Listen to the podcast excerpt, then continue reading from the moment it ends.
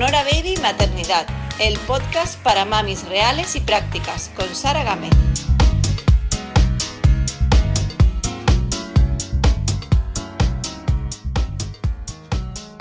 Muy buenas, bienvenidos y bienvenidas a todos a un nuevo episodio del podcast de Sonora Baby Maternidad. Hoy tengo conmigo a una mujer que es mamá, como muchas de las mujeres que nos acompañan, y que tiene una historia de estas que merecen la pena ser contadas, de estas que, de las que aprendemos, que me gustan a mí mucho, porque son testimonios de los que sacamos muchísimo aprendizaje, que nos podemos sentir muy, muy identificadas, muchas de nosotras. Y bueno, es una mujer de sueños cumplidos, una mujer que se ha reinventado, eh, que lleva la vida que quería llevar y que, que, nos va a hablar también mucho de su hijo, porque tenemos cosillas que contar y creo que nos pueden interesar a muchas.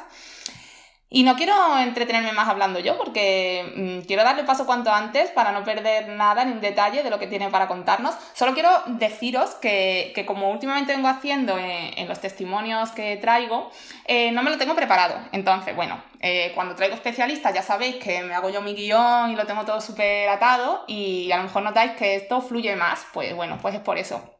Porque con historias como estas me gusta que salga la conversación natural, me gusta eh, hacerlo de corazón, sentirlo y, no tener nada preestablecido. Entonces eh, podéis notar que fluye mucho mejor y también podéis notar que a lo mejor me atasco en algún momento, pero es por esto, es porque es improvisación total. Nada, Silvia, eh, ¿qué tal? Sobre todo, bienvenida y muchísimas gracias por dedicarme tu tiempo.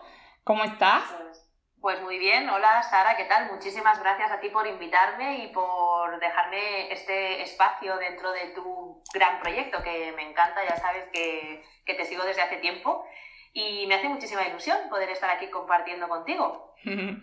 Genial, Silvia. Eh, me encantaría que te presentaras tú, eh, así en poquitas palabras, ¿cómo te defines? Pues mira, eh, si tengo que buscar palabras para definirme, yo creo que en pocas palabras yo me definiría como la que lo intenta todo y evoluciona en el progreso, ¿no? Es decir, bueno, una mujer, mamá, como tú has dicho, yo tengo un niño, ya tiene 13 años, eh, ya, ya, hemos pasado la parte infantil, estamos en, nuevos procesos entrando en la adolescencia, con otras nuevas eh, experiencias y demás. Y me considero mujer emprendedora, mujer emprendedora desde hace más de 20 años y me dedico al coaching, soy coach, soy escritora de tres libros, bueno, tengo, tengo muchas historias y experiencias a través de las cuales pues he ido creciendo, he ido redescubriéndome y por decirte lo último y a lo que me estoy dedicando ahora es, pues como tú bien has dicho, a crear, a compartir esta gran comunidad de mujeres conquistadoras de sueños, mujeres emprendedoras que quieren pues conseguir y construir una vida extraordinaria y a partir de aquí, pues, pues bueno, todo sea sumar. Genial, eh, Silvia. Y vamos a empezar, vamos a intentar empezar por el principio. A ver, eh, en el, eh, cuando tú te quedas embarazada, ¿en qué contexto estaba tu vida? ¿Cómo estaba tu vida? No eras una mujer mm, como la que has definido ahora, entiendo, ¿no? Entonces, ¿cómo estaba tu vida? Menos. Era emprendedora, eso sí, porque como te he dicho antes, llevo más de 20 años emprendiendo con veintipocos ya tenía mi negocio en marcha, de éxito además, eh, facturando buenas cantidades de dinero. Y cuando me quedo embarazada, pues resulta que viene así como un poco de sorpresa, ¿no? Estábamos ya buscando, pero fue como al primer intento allí cayó, ¿no? Y la verdad es que para mí, para mi interior, ahora, ahora soy consciente de todo esto, ¿eh? pero en ese momento no lo era.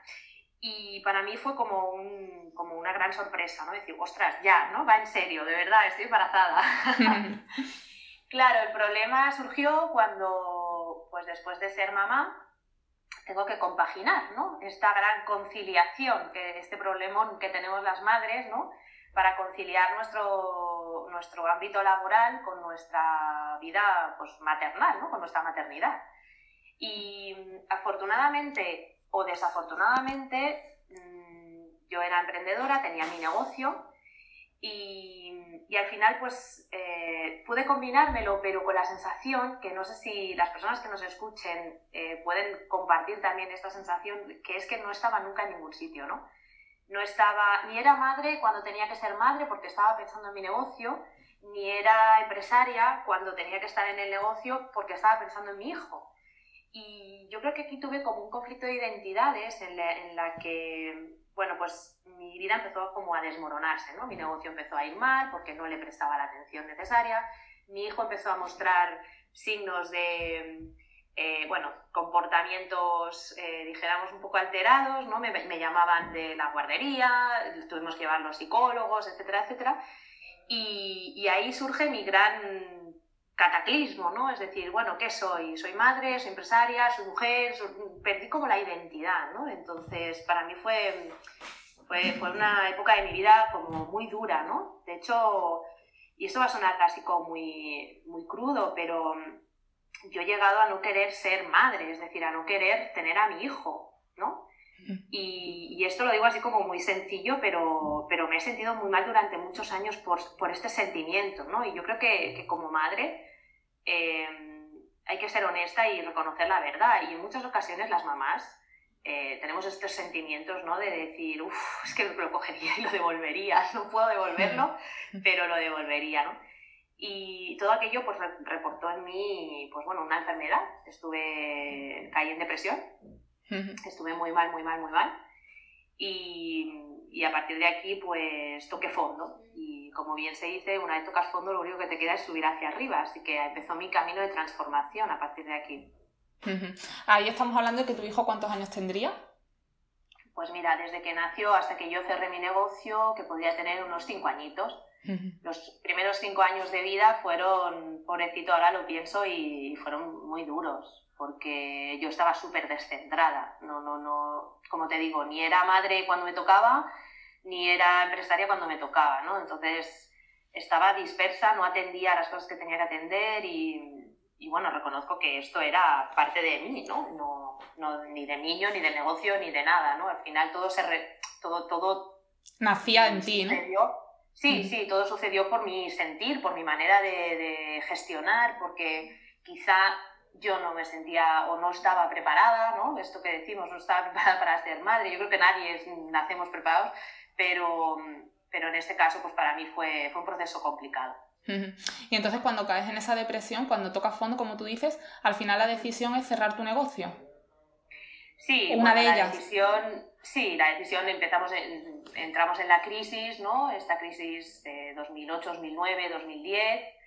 Eh, y en este momento pues todo empieza a ser mucho más complicado, facturar comienza a ser complicado, mm, cada vez tengo que hacer más horas para ganar lo mismo o incluso menos, ¿no? Cada vez desatiendo más a mi familia, obviamente incluido mi hijo. Y, y en ese momento, pues, eh, además de temas eh, empresariales que surgen complicados y, y, bueno, terminamos de la peor de las maneras y, y todo empieza aquí, ¿no? En el cierre del negocio, mi depresión. Y en ese momento a mi hijo le diagnostican TDA, déficit de atención. Justo te llega, como... te llega todo en el que te llega todo en el mismo en la misma época, todo. ¿no? Sí, Sí, sí, sí, todo se suma. Además, recuerdo que 2013, que fue el año, el año para mí, este año eh, fatal, sucedieron muchísimas cosas alrededor. Eh, muertes de seres queridos, eh, accidente de mi marido, o sea, hubieron como muchas cosas de decir, wow, a ver, ¿qué estoy haciendo con mi vida? Y, y, y vamos a frenar porque esto no, no tiene sentido. Entre ellos, eh, este diagnóstico ¿no? de mi hijo en el que le dicen, pues esto que que es TDA. Y, y, bueno, y además me dan un informe en el que me tildan de mala madre, entre comillas. ¿no? ¿En serio? Bastante... Sí, sí, fue una historia también un poco sórdida porque... A ver, quiero... espera, espera, espera, vamos a empezar por el principio. Tú estabas llevando... porque creo que estamos pasando por alto algunos detalles. Tú, eh, el niño, me he quedado en que empezaste a llevarlo al psicólogo. Sí. ¿No? Entonces. Empieza, de muy pequeñito empieza a, Bueno, el psicólogo cuando son pequeñitos, eh, ah, no me acuerdo cómo se llama, eh, CESNIC o hay, hay otro que, que, es que es como de para pequeñitos, ¿no? Pero uh -huh. él de muy pequeño ya empieza a ir a, a, a terapia, ¿no? De, de, de, conducta, porque al final lo que le pasa pues es que no para quieto, es que, bueno, esto que hacen muchos niños, ¿no? Yo creo que hoy en día se les etiqueta muy rápido, pobretes. Uh -huh. Y, y, entonces lo empiezo a llevar al psicólogo, lo empiezo a llevar a, a terapia. Eh, y a raíz de aquí, pues, pues me dicen esto, ¿no? Que empiezo, bueno, lo llevo a la, a las consultas privadas también, porque quiero una segunda opinión para ver si esto es cierto, le hacen varias pruebas, lo tienen eh, pues en análisis eh, psicológicos y demás, y al final el diagnóstico es esto, ¿no? Es déficit de atención e impulsividad. Vale. Lo que me dicen. Hmm. Ocasionado por una madre que a lo mejor no sabe gestionarlo o algo así, ¿no? Sí, ocasionado, no, no directamente, así con estas palabras tan, tan duras, ¿no? Pero sí que eh, ocasionado por esto. Entonces, esto es otra de las gotas que colma mi vaso, ¿no? Porque, claro, yo ya el sentimiento que traía era de que no estoy haciéndolo bien y, y, encima, eh, pues, pues, me lo corroboran, ¿no? Por decirlo de alguna manera. Y sí que es verdad que yo luego, como te, como te digo, eh, volví a pedir opiniones a otros profesionales y, y varios profesionales que después consulté eh, criticaron bastante este informe porque porque bueno, no estaba bien configurado, no, no, en fin, había, tenía como muchos flecos, ¿no? Pero al final el mensaje a mí me llegó de esa manera, lo que yo interpreté. Vale, y entonces cuando te dicen eso, ¿qué recomendaciones o qué pautas o qué tratamientos te ofrecen? Bueno, eh, lo llevo a consulta dos veces a la semana, a, consulta psicológica, a través del cual, pues, pues por medio de juegos, como, como gestionan a los niños, eh, pues le, le enseñan las emociones, le enseñan a gestionar pues, su ira, su impulsividad, le enseñan, bueno, todo esto que al final sí que suma, ¿no? Em, y, nada, estamos pues como, incluso lo medican, estuvo dos años medicado por este, por este tema, por el TDA. Empezamos a tomar Concerta y luego Concerta no les sentaba bien y ahora no recuerdo eh, qué, qué, medicación era, pero se la tuvieron que cambiar, o sea que estuvo dos años medicado. Pero la medicación, pues, pues me lo dejó súper flaquito. De hecho, tengo fotos, pobrete, que tiene una carita de enfermo. Qué lástima. sí, unos seis añitos, una cosa así. Hmm. Y, y, no comía, estaba súper aplatanado. Al final estas medicaciones, pues, pues lo que hacen es pues, calmarlos, ¿no? En exceso. y, y, claro, yo este no era mi hijo. Eh, no, no, no, era mi niño. Mi niño era un terremoto y, y no, no, yo lo veía que no. Em, después de dos años yo ya había pasado mi depresión, empiezo a recuperarme, empiezo a ver las cosas con otra perspectiva.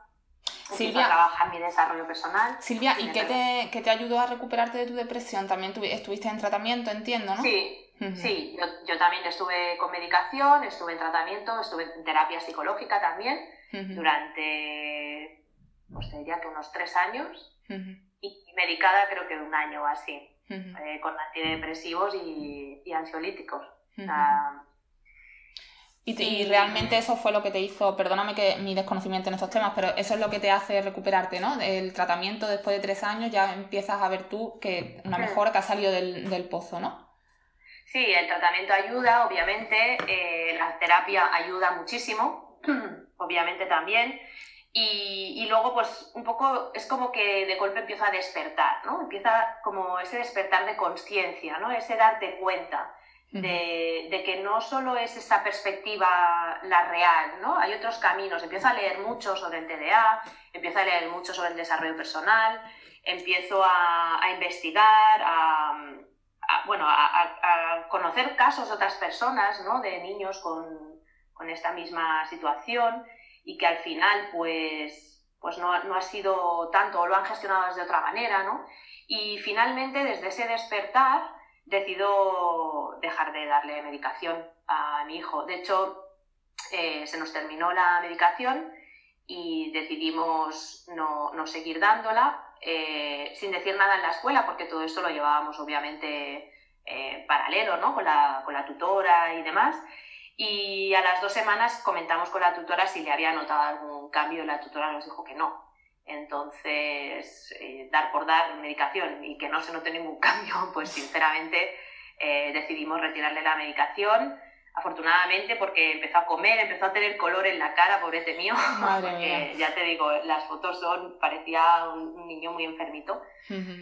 y, y entonces en ese despertar, eh, en mi transformación, desde ahí es desde donde nace pues, toda la transformación ¿no? de mi propio hijo. ¿no? Eh, me empiezo a dar cuenta de que de la manera en que yo hablo, de la manera en que yo le digo las cosas, de la manera en, lo acelerada que yo voy o, podía haber ido ¿no? durante el pasado. Eh, el pararte, ¿no? el aquí, el ahora, el disfrutar del momento, el estar juntos, el, ese, ese, ese amor, ¿no? Que quizá pues yo por circunstancias X en el pasado no había sido capaz de, demostrarle a él, ¿no? Y, y, desde aquí mi hijo empieza a transformarse. Eh, mm. mágicamente mm. Mm, empieza, empieza a transformarse, empieza a, a, ser más consciente también, empieza a no ir tan acelerado, empieza, empezamos a hacer uno de los hábitos que, que a mí me gusta mucho y que ahora estamos perdiendo porque, como te he dicho antes, entramos en la adolescencia y ahora son experiencias nuevas. Pero, pero que hacemos juntos es nos ponemos a meditar. Y, y todo esto hace que, que yo para mí, hoy por hoy, mi hijo no tiene TDA. O sea, nunca tuvo TDA, según tú, lo que tú has... Pues no lo sé si lo tuvo o no, o fui yo la que lo... Provocaste en cierta comillas, sí, sí. No, no, te sé decir porque no me quiero meter en berenjenales que no me tocan, porque no voy a decir ni que el TDA existe ni que no, porque hay mucho escrito y hay gente que está muy a favor y hay gente que está muy en contra y, y no, no quiero entrar en este debate. Yo hablo de mi propia experiencia y mi propia experiencia me dice que en el momento en el que yo empecé a cambiar mi manera de estar con él, mi manera de, tratarlo, de quererlo, de darle, ¿no? de darme a él, él cambió muchísimo, muchísimo. Y en la práctica, em, eh, ¿a qué te refieres exactamente eh, darte a él? O sea, mm, porque luego en el día a día, em, pues no sé, por ejemplo, después dedicarle las tardes en exclusiva a él o hacer actividades con él que sé que le gustan o mm. no sé, dejar de lado otras cosas por no sé. Sí, para mí es esencial eh, el dar presencia, ¿no? Es decir, y ya no es tanto la cantidad de tiempo, o sea, no es todas las tardes, a todas horas estoy contigo, ¿no? Sino que el tiempo que estoy contigo lo estoy de verdad, porque esto nos pasa mucho a las mamás, ¿no? Vamos con mil cosas en la cabeza, eh, la compra, el trabajo, el, móvil, mm, mil cosas, ¿no? Y entonces a veces nuestros hijos nos están hablando y, mamá, mamá, mamá, y tú sí, sí, ya, sí, ay, sí, qué bien, sí, sí, pero en el fondo es como que no estás al 100%, ¿no? Y, y, los niños al final son niños, pero, pero, pero son personitas, ¿no? Son, son entes que, que, entienden y sienten igual que cualquier persona. Y, y, yo siempre lo que intento extrapolar, porque además de hecho hubo un tiempo que, que nos dedicamos eh, junto con Mamen, una compi que además ya conoces, eh, a, a, trabajar con, con, papás y mamás ¿no? sobre este tema.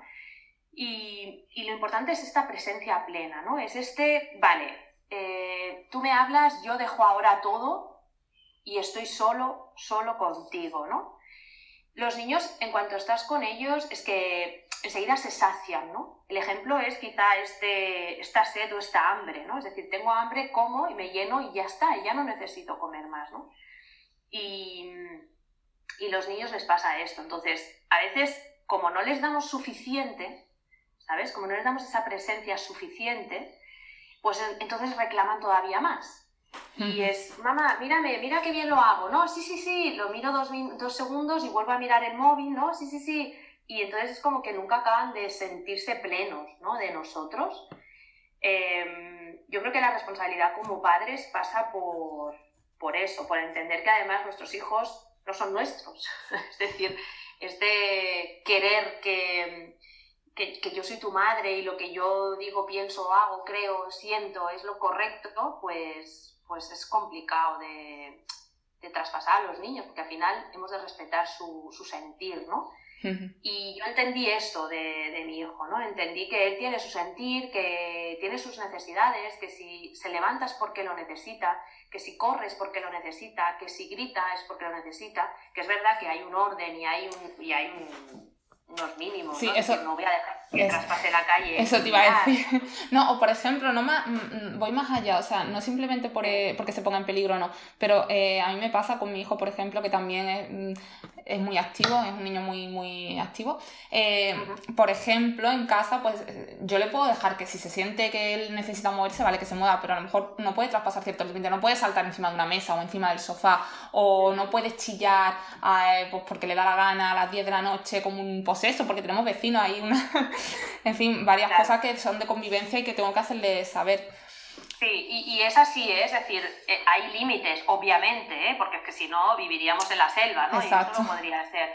Pero el problema muchas veces es que los papás y las mamás acotamos tanto los límites de los niños que es que están como enjaulados, ¿no? Sí. Entonces, al final es no, no, no. Y a veces yo incluso en casa, ¿no? Y decir no y luego pensar, a ver, ¿pero por qué no? O sea, ¿cuál es mi justificación para ese, por, ese no, no? Porque a mí no me apetece, porque es mi necesidad, porque yo necesito que tú estés tranquilo, porque yo necesito que tú estés callado, o realmente son las 10 de la noche y ahora no toca gritar, ¿no? Vamos, a, vamos a ver el porqué de ese no. Si realmente ese no es una norma de convivencia en el que no nos podemos saltar, o como tú has dicho, el niño se pone en peligro y, obviamente no hay em, otra opción, pues es que no, y ya está. Pero muchas veces queremos satisfacer nuestras propias necesidades a través de nuestros hijos, ¿no? Y yo a veces lo digo, ¿no? Y es como, ¿qué esperas? ¿Cuál es la expectativa que, puedes tener de tu hijo? ¿Qué esperas? ¿Que llegues a casa y te ponga las zapatillas en la puerta y le digas, mamá, ¿qué quieres? ¿Te hago la comida? ¿Te hago un masaje? No, es como queremos niños súper perfectos, súper... Y, y al final la reflexión es, ¿qué quieres? ¿Un niño perfecto o un niño feliz? Hmm. Entonces, los niños tienen que saltar, tienen que mancharse, tienen que jugar, tienen que experimentar, tienen que demostrar sus emociones también, ¿no? A veces, no llores, bueno, pero ¿por qué no? si, es que llorar es la manera más sana de, curar nuestras emociones internas, ¿no? Entonces, em, a mí me ha pasado, yo de niña, y yo se lo he dicho a mi hijo muchas veces cuando él ha sido pequeñito, ¿no? No, yo no te enfades, pero ¿por qué te enfadas? No, bueno, pues si siente el enfado, pues que lo sienta. Hay una teoría que dice que no podemos estar más de 20 minutos en una emoción. Entonces, no podemos estar más de 20 minutos en el, en el ira, en el enfado, ni podemos estar más de 20 minutos llorando. Entonces, bueno, pues que llore, que lo sienta y se lo decimos, ¿no? Y decimos, cariño, llora todo lo que necesites y cuando hayas acabado vienes y lo hablamos. Y desde ahí, fíjate qué diferente es esto, ¿no? Qué diferente es eh, llora todo lo que necesites a que yo desde el estoy con el móvil, estoy dispersa, no estoy presente, no estoy, estoy con la lavadora o estoy en trabajo o teletrabajando, lo que sea, le digo, para ya de llorar, ¿no? O cualquier, o cualquier afirmación de este tipo que a veces nos, nos, saturamos también, porque nosotras también somos personas y tenemos nuestra propia gestión emocional, ¿no?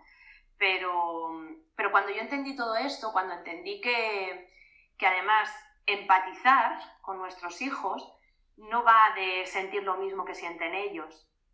Y en muchas ocasiones, cuando mi hijo se enfada, yo me enfado más.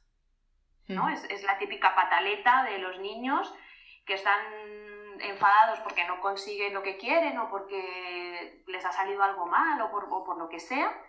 Y entonces yo me enfado todavía más, ¿no? O sea, no, esto nosotros lo llamamos el secuestro emocional, ¿no? El secuestro emocional de los niños es es esto, ¿no? Es este momento en el que no hay, no hay nada, solo hay ira, solo hay enfado, solo hay tristeza, solo hay ese cóctel emocional súper mm. explosivo, ¿no? Y la mayoría de los padres nos vamos al, secuestro emocional con nuestros hijos. Y es, tú estás enfadado, pues, pero ¿por qué te enfadas? Pues ya estoy harta, por Dios, ¿qué? Papá, papá, papá, ¿no? Y me voy allí. No. Mm. O sea, Mm, es, complicado de verdad de, gestionar, porque a mí, a mí también me cuesta a veces, ¿no? Pero entendiendo la teoría, pues, pues yo animo a todas las mamás que nos están escuchando a que entiendan que la gestión emocional de nuestro hijo no tiene por qué ser la misma que la mía, y aunque yo empatice con sus emociones, no, me, no debería irme a su misma parcela, ¿vale? No debería irme a su emoción, sino de la calma Exacto, realmente, realmente todo lo contrario. Si él está eh, al 100 de enfado, tú a lo mejor deberías, para equilibrar, estar más calmada que nunca, ¿no? Claro, y si él grita, tú hablar flojito, ¿no? Exacto. Porque además tú, fíjate en, el comportamiento de los adultos, ¿no? Eh, tú imagínate que, pues, que entras al trabajo, ¿no? Y un compañero tuyo te grita y, o lo que sea, ¿no? O discutís o hay un, hay un enfrentamiento y entonces Si tú a esa persona, en lugar de enfadarte más, pues tú le dices, oye, vamos a calmarnos. Y un poco así con el tono este bajito, ¿no? Desde la calma. O mira, eh, ahora te veo que estás enfadado, pues cuando se te pase, tranquilo, pues ya vienes y después lo hablamos. Esto de golpe es como que, ups, ¿qué pasa aquí, no? A ver, me descoloco, esto no entiendo, ¿no? Y entonces el niño aprende a gestionarse emocionalmente también, porque luego nos pasa que crecen adolescentes o, adultos, como hemos crecido, como he crecido yo y hemos crecido muchos, que no sabemos gestionar nuestras emociones. Sí. y, nos pasa que, pues esto, que de golpe igual luego eh, no me permito llorar, porque de pequeña me han dicho no llores, o porque me han dicho los hombres no lloran, los chicos no lloran, ¿no? O no me permito enfadarme y entonces me, me, convierto en una persona permisiva que dejo traspasar a otras personas los límites y, soy eh, típico perfil de persona eh, pues muy buena y que todo el mundo se aprovecha de mí porque no me han permitido o no me he permitido yo desde pequeña enfadarme, ¿no? Toda esta gestión emocional al final hace que nos convirtamos en personas pues pues poco sanas emocionalmente, ¿no? Internamente. Sí. Es verdad que es una cosa que se construye desde chiquitos y que las madres ahí tenemos mucho que, hacer y mucho trabajo interior nuestro para, con ellos. Que tampoco no nos vamos a sentir culpables. Esto también es importante porque nadie nos ha enseñado tampoco a nosotras. ¿Vale? Entonces, los niños como, no vienen con un manual debajo del brazo, ni además esto nos lo han enseñado a nosotros tampoco nuestros padres, desafortunadamente. Entonces, aprender todo esto, una de dos, o te da la vida, te da tortas como me pasó a mí, ¿no? Y, tengo que pasar por una depresión y empezar a, investigar y a descubrir y a trabajar con todo esto, o, conoces personas que te pueden formar o que te pueden ayudar o que te pueden acompañar en, este, en esta formación o en este aprendizaje de la gestión emocional ¿no? y, de, y de todo lo que conlleva. Pero eso no significa que ahora las personas que nos escuchen que, se sientan mal por decir, ostras, pues es que esto lo hago yo y qué mal me siento porque yo soy la culpable. No, está bien si tomamos conciencia, está bien si nos damos cuenta porque desde aquí podemos solucionar, desde aquí podemos hacer cosas para cambiar. Sí. El tema de la culpa además es una cosa que a las madres no, lo llevamos bastante mal. y te iba a preguntar precisamente porque, claro, tú hasta los 5 o 6 añitos que tenía tu hijo no, no, bueno, no despertaste, ¿no? Y no te diste cuenta de todo esto. Entonces, ¿cómo gestionaste luego la culpa de esos 5 o 6 años en los que no lo habías hecho todo lo bien que podrías haberlo hecho? Hmm. Esto fue un temazo también, ¿no? Pero entra también eh, dentro del aprendizaje de la vida, ¿no? Del, si no hubiera pasado todo aquello, no hubiera pasado todo lo que ha pasado después, ¿no? Entonces, Sentirnos en la culpa es eh, sentirnos en el no avance. Cuando tú estás conectada a la culpa, estás conectada a, sensaciones, emociones, a, pensamientos negativos ¿no? que te hacen sentir mal. Y hay gente que, eh, contrariamente, le gusta estar ahí, ¿no? Y es algo inconsciente, pero hay gente que, vive en la culpa y, y, está bien ahí, ¿no? Pero cuando realmente te das cuenta de que eso no te lleva a ningún sitio, de que lamentarte por lo pasado no sirve de nada y que lo que sí que hemos de agradecer, y es algo que, yo hago mucho, es el, agradecimiento, ¿no? el vivir desde, desde el agradecimiento, de que todo aquello que pasó me llevó a despertar y de que todo aquello que pasó, aunque sí que es verdad que, entre comillas, perdí cinco años ¿no? de, de la infancia de mi hijo, pude vivir todos los demás desde un sitio muy diferente al que hubiera vivido si a lo mejor no me hubiera pasado todo aquello, ¿no? Entonces, todas las cosas que nos pasan, la gente, la pregunta que se hace todo el mundo es ¿por qué? ¿no? ¿Por qué me pasa esto? ¿Por qué me ha pasado? ¿Por qué he estado así? ¿Por qué mi hijo se comporta de esta manera? ¿Por qué yo no puedo hacer lo que sea? ¿no? Y la pregunta es, es errónea no es por qué, la pregunta correcta es ¿para qué? ¿Para qué me está pasando a mí todo esto? ¿Para qué me pasó a mí todo aquello? Cuando yo me di cuenta de que lo que yo pensaba que era lo peor que me había pasado en mi vida fue lo mejor que me había podido pasar, porque gracias a todo aquello, fíjate, reinventé mi ámbito laboral, eh, pude disfrutar de mi maternidad desde una parcela de plenitud, de, satisfacción y, bueno, no, hablamos de nada, sobre todo la relación de pareja y relación con el resto de, personas, ¿no? Amistades, etcétera, etcétera. Y todo, todo eso pasó gracias a que yo estuve en la oscuridad, por decirlo de alguna manera, ¿no? Si no hubiera estado ahí, no hubiera sido capaz de salir. Quizá, pues, como no, no lo sé, ¿no? Lo que hubiera pasado, pero quizá, pues, hubiera vivido una vida más plana, más sencilla, más en el, en el no, no en la conciencia, o sí, no lo sé, no lo sé. Pero lo que sí sé es que a mí todo aquello me llevó a donde estoy hoy y tengo que estar súper agradecida, aunque fue muy duro en su momento, pero agradezco desde aquí. Entonces, dejar la culpa es súper liberador, es súper liberador. Silvia, ¿y, crees que es necesario caer tan hondo eh, para, que, para despertar? No, no, yo creo que hay gente que, que cae porque, bueno, al final las personas como yo, ¿no? Que, que, éramos, bueno, yo era una viva la vida, ¿no? Todo me apunto, todo lo hago y todo tal, ¿no? Y, y emprendo, pues emprendo y nunca había como un análisis de decir, bueno, a ver qué va a pasar, ¿no? Entonces, como iba un poco a lo kamikaze, pues, pues fue, lo que, fue lo que me encontré, ¿no? Pero, pero no, por eso precisamente mi reorientación laboral, ¿no? Porque una de mis máximas en la vida es evitar que personas tengan que caer tan bajo para darse cuenta de esa gran verdad en su vida, ¿no? De ese despertar, de, ese, de esa nueva conciencia. Entonces, cuando empiezo a formarme como coach, a, trabajar con, con, personas, sobre todo con mujeres, que son más, es más mi público, ¿no? Al que, al que yo me dedico. Y, y, bueno, mi objetivo al final es ese, ¿no? Es que no tengas que pasar por todo lo que yo he pasado para darte cuenta de, de esa verdad, de tu verdad, que no tiene por qué ser la mía para darse cuenta y para saber ponerlo en práctica y no volver a lo anterior, porque me parece que es lo más complicado. Por, por eso te preguntaba si realmente hay que caer tan tan en el pozo para, para, hacer un antes y un después en tu vida, porque nos pasa muchas que quizás alguna madre escuchándote diga, ay, pues es real, esto también me pasa a mí, o lo que le pasaba a esta mujer también me pasaba a mí, y, y, quiero hacer un cambio, pero luego el cambio lo comienzan a lo mejor y a los tres días vuelven otra vez a los hábitos anteriores, dañinos, vuelven a, a, estar más pendientes de otras cosas de su, de su familia y todas estas cosas. Por eso te preguntaba que, si, era, eh, si era posible el cambio de verdad, el cambio de verdad, el cambio de paradigma total, sin necesidad de esto que dicen, ¿no? Que hay que caer muy bajo para luego... Hace falta un, como una crisis muy gorda para... Una palanca, ¿no? Sí. Es, una palanca emocional.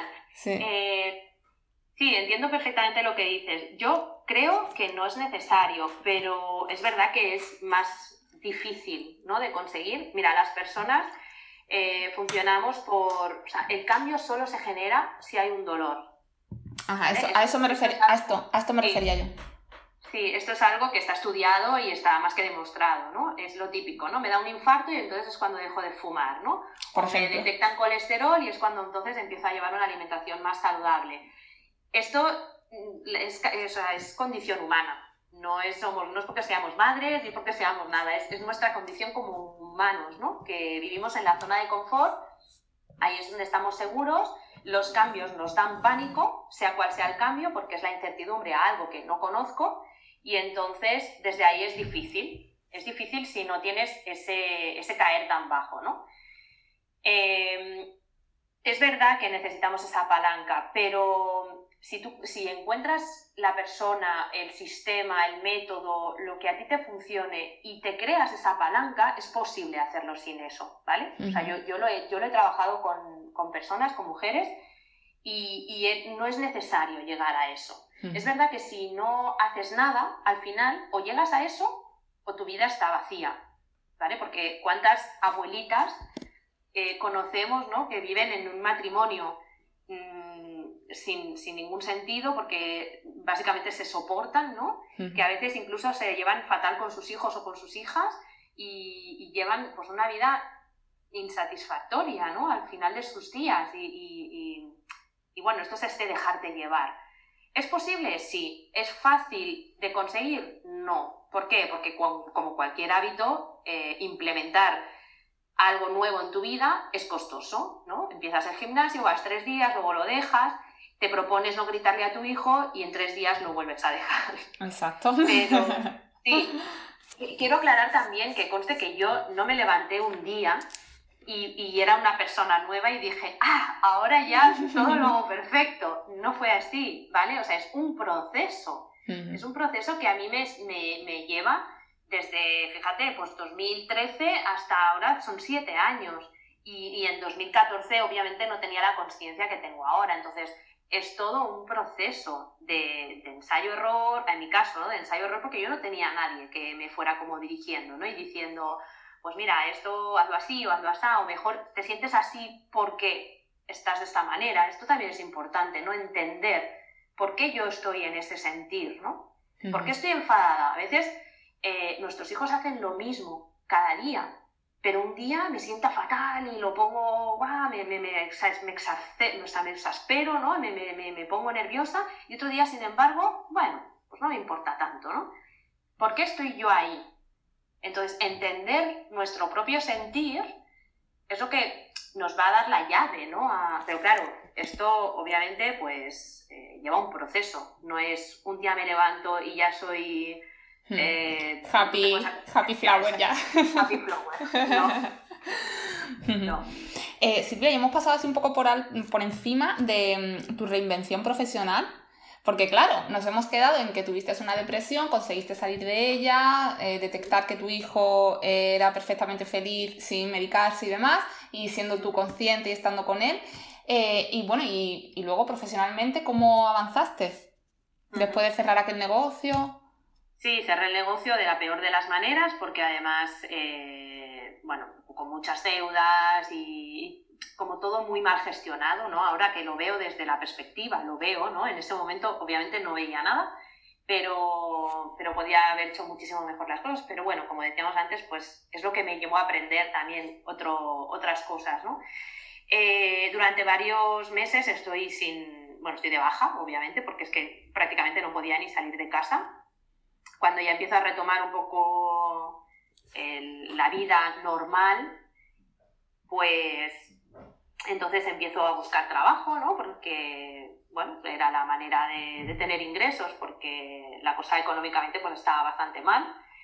Y, me ofrecen un puesto como comercial, eh, bueno, me lanzo y la verdad es que entrar en el mundo comercial fue, fue una maravilla aprendí tantísimo de la gente, de, cómo funciona pues, el proceso de, las personas, la empatía, muchísimo, muchísimo. En poco tiempo estoy gestionando equipo, estoy llevando a más de 40 personas y, y desde ahí mm, me doy cuenta de que lo que realmente me apasiona es ver a la gente crecer.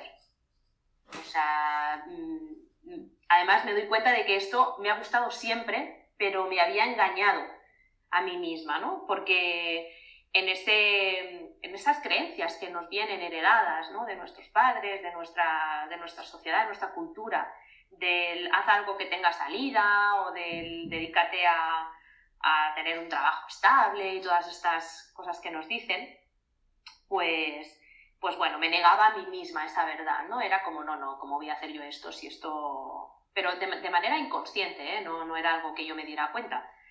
Y en ese momento empiezo a resonar con mi verdad, empiezo a darme cuenta de que lo que me apasiona de verdad es ver cómo las, las comerciales que entraban, como había entrado yo hacía un par de años, pues iban creciendo, iban creciendo profesional y personalmente, ¿no? Eran capaces de afrontar nuevos retos, eh, veía sus éxitos y era, era, ahí me, me, sentía genial.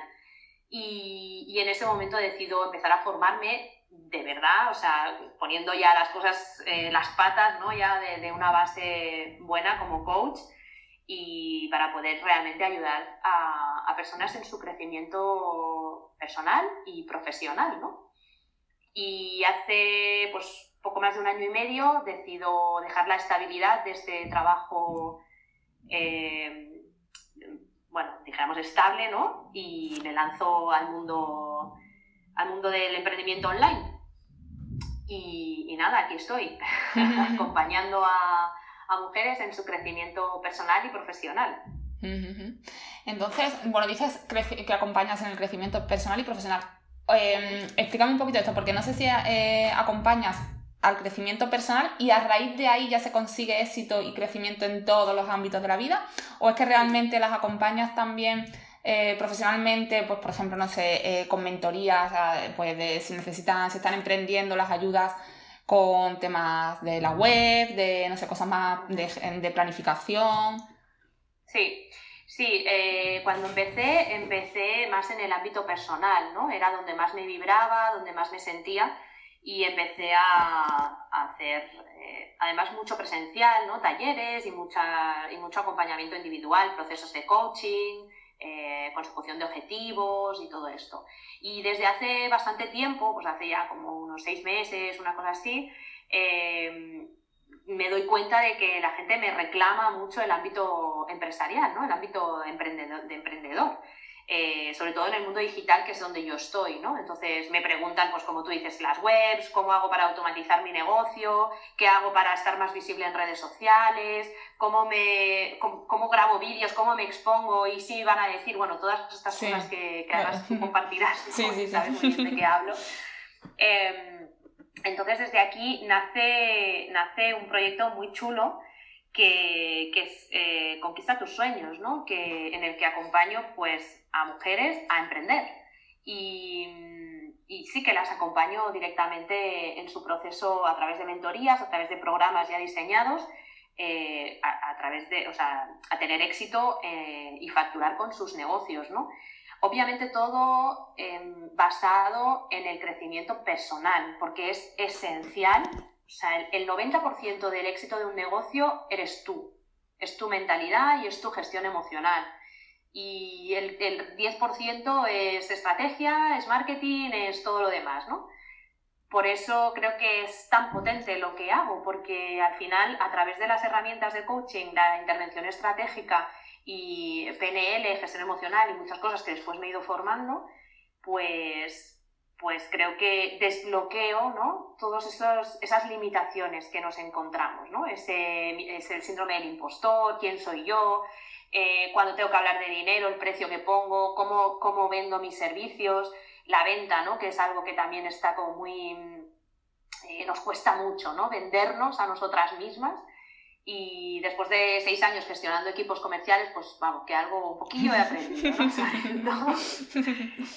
Entonces creo que tengo, que tengo mucho que aportar aquí y la verdad es que estoy de nuevo en ese punto de reinvención y, y, ahí apoyando. De hecho, ahora empiezo un nuevo, un nuevo programa en el que sobre todo trabajamos mentalidad y gestión emocional, pero ah, eh, yo mm, soy una ferviente fan de la productividad, que es súper esencial para poder tener éxito. O sea, si no planificamos, nuestro éxito no llega. Entonces, planificar el éxito es esencial para nuestros negocios. Em, así que ahí estoy, ahí estoy acompañando a, a, mujeres emprendedoras. Estoy totalmente, absolutamente no puedo estar más de acuerdo contigo en que hay que planificar, que si no, no tienes éxito. O sea, no te, o sea, tú no puedes ir viviendo como te vaya surgiendo y mata, apagando fuegos para, y luego encontrarte el éxito un día a la vuelta a la esquina es muy difícil, muy complicado. Eh, y Silvia, bueno, y hasta has, escrito una trilogía, o sea... He escrito tres libros, sí, sí, al final... También en este, en este año y medio también, ¿ha sido? Sí, eh, sí eh, los libros salieron a la luz en julio del año pasado. Jolín.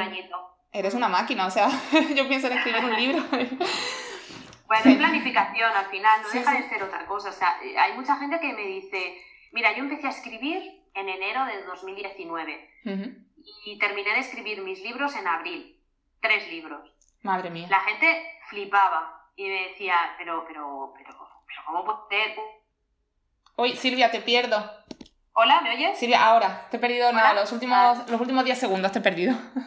Pues, pues me decían una de dos, o tus libros no son de calidad, ¿no? Son, o son, son, no sé, que son... Sí, tonterías, ¿no? Exacto, sí. O, no entiendo cómo lo has hecho. Bueno, al final eh, yo entré en una mentoría para ello, no, no lo he hecho sola. Al final todo lo, yo al menos yo soy de ese parecer, eh, el acompañamiento es vital para, para, conseguir cualquier cosa, ¿no? Y entonces entré en una mentoría para, para escribir los libros y, escribí tres libros en cuatro meses. ¿Cómo? Pues eso, eh, cada día tenía que escribir 10 páginas. Y cada día escribía 10 páginas. Los 10 primeros días, recuerdo que las 10 páginas que escribía cada día, imagínate que tenían 10 días 100 páginas, las escribía a la basura, porque eran una porquería, vamos, no tenía ni por dónde cogerse. Pero después de estar 10 días escribiendo, entonces de golpe empiezo a fluir, ¿no? Y digo, wow, esto es bueno, esto que me está saliendo es bueno, ¿no? y, y, así fue, o sea, el primer libro tardé un mes y medio, porque como te digo, las primeras páginas no, no tuvieron, eh, no nos fueron bien, no, no me gustaban, pero luego el segundo y el tercero fue, fue como, bueno, como, supongo que cuando eres madre de tres, como parir el tercero, ¿no? Ya estás, sí. ya estás como acostumbrada y ya sales solo. y, y, la gente me mira con admiración, ¿no? Y yo digo, es que no tengo nada especial de verdad, o sea, no tengo nada especial que, que no tenga otra persona, simplemente es esa capacidad de decidir, de comprometerte contigo misma y de llevarlo a cabo, y ya está, y no es más. Pasa que luego nuestra mente nos juega malas pasadas, ¿no? Empezamos a procrastinar, ¿no? Y empezamos a ir que, ay, hoy me da pereza, hoy es tarde, estoy cansada, va, me voy a permitir no hacerlo. No, o sea, yo recuerdo que había días que igual era la una de la mañana y estaba escribiendo. Y no me iba a dormir hasta que no tenía las diez páginas. Eres una mujer muy constante también, muy... Es, bueno, ese sacrificio también, ¿no? En parte, pues, el, el, el luchar por lo que quieres al final. Sí, y fíjate que nunca me he considerado una persona perseverante, ni constante, ni, ni nada de eso, pero, es que al final, eh, pues, sí, pues lo soy. y, siempre he dicho, es que no tengo muy poca fuerza de voluntad, y me miran como diciendo, pues anda, que si tú tienes poca, imagínate yo. Pero, pero es que de verdad que cuando lo haces, no, no te ves como para tanto. Porque solo hay que hacer, hacer, hacer y no pensar tanto. Y no es como eso, levantarte para ir al gimnasio, ¿no? Bueno, pues me levanto y ya me dejo la ropa preparada al lado de la cama, las bambas y todo. Y, es que tal como pongo el pie en el suelo, ya me meto el calcetín y la, y la bamba. Y, ya no me permito ponerme las zapatillas porque sé que si lo hago me distraigo y ya igual no voy, ¿no? Pues es ese evitar la distracción mental. Claro, lo que te decía antes, ¿no? Cuando tú te conoces, cuando te conoces tu, emocionalidad, tu gestión emocional y tu proceso mental, es mucho más fácil, ¿no?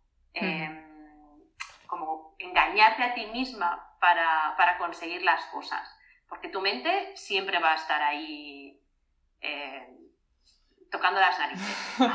va a estar ahí para llevarte a la zona de confort, para recordarte que ¿y, para qué te metes en todo esto? Y, igual esto no es para mí, o igual, ¿sabes? E, este, estas excusas mentales, ¿no? Que nos decimos, anda, va, pues con lo bien que estoy yo ahora, ¿para qué me meto en estos embolados, ¿no? Sí, estas son las cosas por las que las mujeres necesitamos acompañamiento, para que nos recuerden que estamos ahí por algo y que sí que tenemos que continuar, porque esos son los bajones típicos de las emprendedoras también. Sí, además para mí es básico porque mira, el mundo del emprendedor y, el mundo de, la emprendedora digital, ¿vale? Si me voy más allá, es súper solitario, porque al final eres tú, tú y tú. Mm. Y tú tomas tus decisiones, tú eh, hablas contigo misma. Yo a veces me veo a mí misma hablando en voz alta yo sola y digo, madre mía, parezco una loca. Pero, pero es que a veces hay que decir las cosas en voz alta para ver cómo suenan de verdad, ¿no? Y, y para mí ha sido esencial eh, tener éxito con mi negocio y empezar a, tener una facturación estable y poder vivir de esto de verdad, sin, ser un extra un más a más o un hobby, ¿no? Eh, para mí ha sido esencial contar con, la ayuda de un, mentor o una mentora, es decir, de alguien que, te acompaña, que te guía, que te dice esto sí, esto no, mm, en definitiva, que, te acompaña en el proceso, ¿no? Y para mí es súper esencial Sí, estoy de acuerdo también. Eh, Silvia, vamos a ir acabando. Tengo un par de preguntillas más, pero estas son las más fáciles ya. Primero quería preguntarte, eh, ¿cómo te ves en 10 años? Pues de aquí 10 años yo, mira, me veo eh, trabajando en cualquier sitio.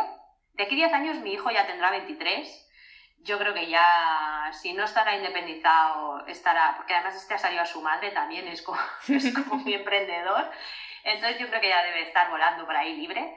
Entonces yo me veo eh, disfrutando de mi trabajo mm, en, esa libertad eh, geográfica, ¿no? Eh, espero retirar a mi marido, sinceramente, porque él es el que tiene trabajo estable y que afortunadamente nos ha dado también mucho, no, no voy a decir que no, pero, pero sí que espero eh, poder, además él trabaja, tiene un trabajo muy físico y ya pues empezamos a tener según qué edades que ya, ya toca cambio entonces, espero poder conseguir esa estabilidad a nivel de facturación y, poder estar trabajando, pues si hoy estoy en la playa, mañana estoy en la montaña o mientras haya wifi y tenga mi ordenador, me da igual. Eh, mi objetivo en los próximos años es impactar en el máximo número de personas, de mujeres, para que puedan conseguir su éxito, igual que yo me siento así. Entonces, yo me he puesto un objetivo que es impactar a mil personas es decir, acompañar a mil personas a que tengan éxito en sus negocios y en sus vidas. Así que yo espero que en 10 años esto estará cumplido ya. espero que muchas más en 10 años. Sí, seguro que sí.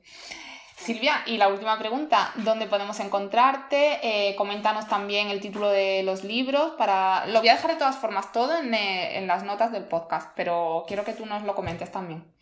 Vale, pues mira, me podéis encontrar en mi web www.silviagomezdelpulgar.com. Ahí está toda la información de los libros también. Los libros, la trilogía se llama Revélate.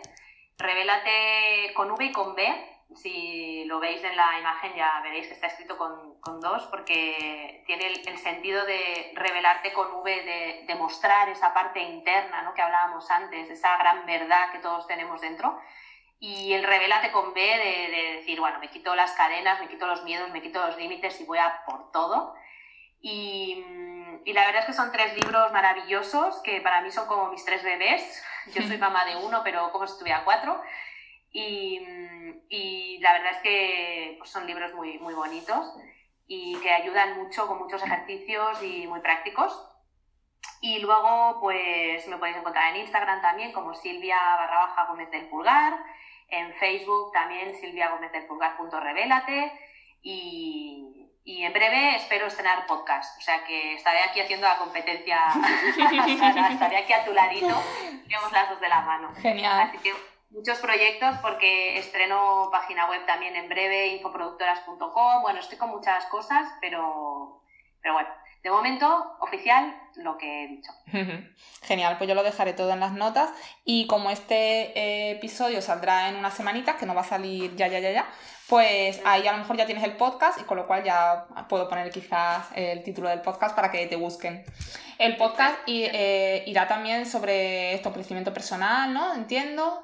Sí, el podcast va a ir sobre emprendimiento y todavía no tengo el, nombre definido, pero va a ir sobre emprendimiento y sobre bueno, mentalidad, gestión emocional, eh, marketing, redes sociales y productividad, todo relacionado con el emprendimiento, pero, pero sobre todo, sobre todo a través del, desarrollo personal, que es lo Genial, Silvia. Pues nada, te quedan unos, nada, unos pocos minutitos si tú quieres decir algo a las mujeres, o bueno, y hombres que nos estén escuchando, mayoritariamente mi público también son mujeres, así que si quieres dirigirte a ellas para decirles cualquier cosa, siéntete libre para, para decir lo que quieras. Pues, pues bueno, en definitiva, mi experiencia ha sido lo que, lo que os he contado. Espero que os haya inspirado Espero que, te haya servido, que te hayas sentido identificada en algunas cosas. Sobre todo, mi consejo es eh, entender que nuestros hijos no son nuestros, que son personitas autónomas, que tienen su propia gestión emocional, que tienen su propio sentir, que tienen esa manera de crecer y de aprender y que nos pueden enseñar tantísimas cosas que aprendamos a verlos con esa perspectiva de, no yo soy tu madre y las cosas se hacen como yo digo porque yo sé más que tú, sino de ese crecer juntos, ¿no? No, no tú creces y yo te ayudo, sino vamos a crecer juntos. Para mí es esencial, es lo que me ha ayudado a, a relacionarme mejor con mi hijo y después a relacionarme mejor con, con, toda la familia en general, ¿no? Porque, porque luego pues, la relación con tu hijo obviamente afecta a tu relación de pareja también. Entonces, como consejo podría deciros eso, sed fieles a vuestra verdad, no os neguéis y, y dejaros fluir y, y, sentir, estar, estar presentes con vuestros hijos, que no, no, es lo que a mí me ha ayudado y yo no soy experta tampoco en en psicología infantil ni nada de esto, pero, pero mi experiencia es lo que me ha llevado a esto. Muchas veces la experiencia es mm, tiene más tiene un máster, ¿no? La, la, madre que por el simple hecho de ser madre eh, aunque no haya estudiado al respecto. Exacto, exacto. Al final la experiencia es un grado y, mm. eso no significa que a todo el mundo le pueda ir bien lo que a mí me ha ido bien, ¿eh? ni muchísimo menos. Pero bueno, si, si simplemente a alguien le ha inspirado y le ha servido para ser un poquito más consciente y quitarse un poquito la venda de los ojos, yo ya me doy por satisfecha. Genial. Bueno, Silvia, pues mil millones de gracias por estar en el podcast de Sonora Baby Maternidad. Eh, seguiremos haciendo cositas juntas, estoy segura. Seguro que sí, seguro que sí. Y, y un besazo muy fuerte a, a todas las oyentes y a todos los oyentes. Un beso. Chao.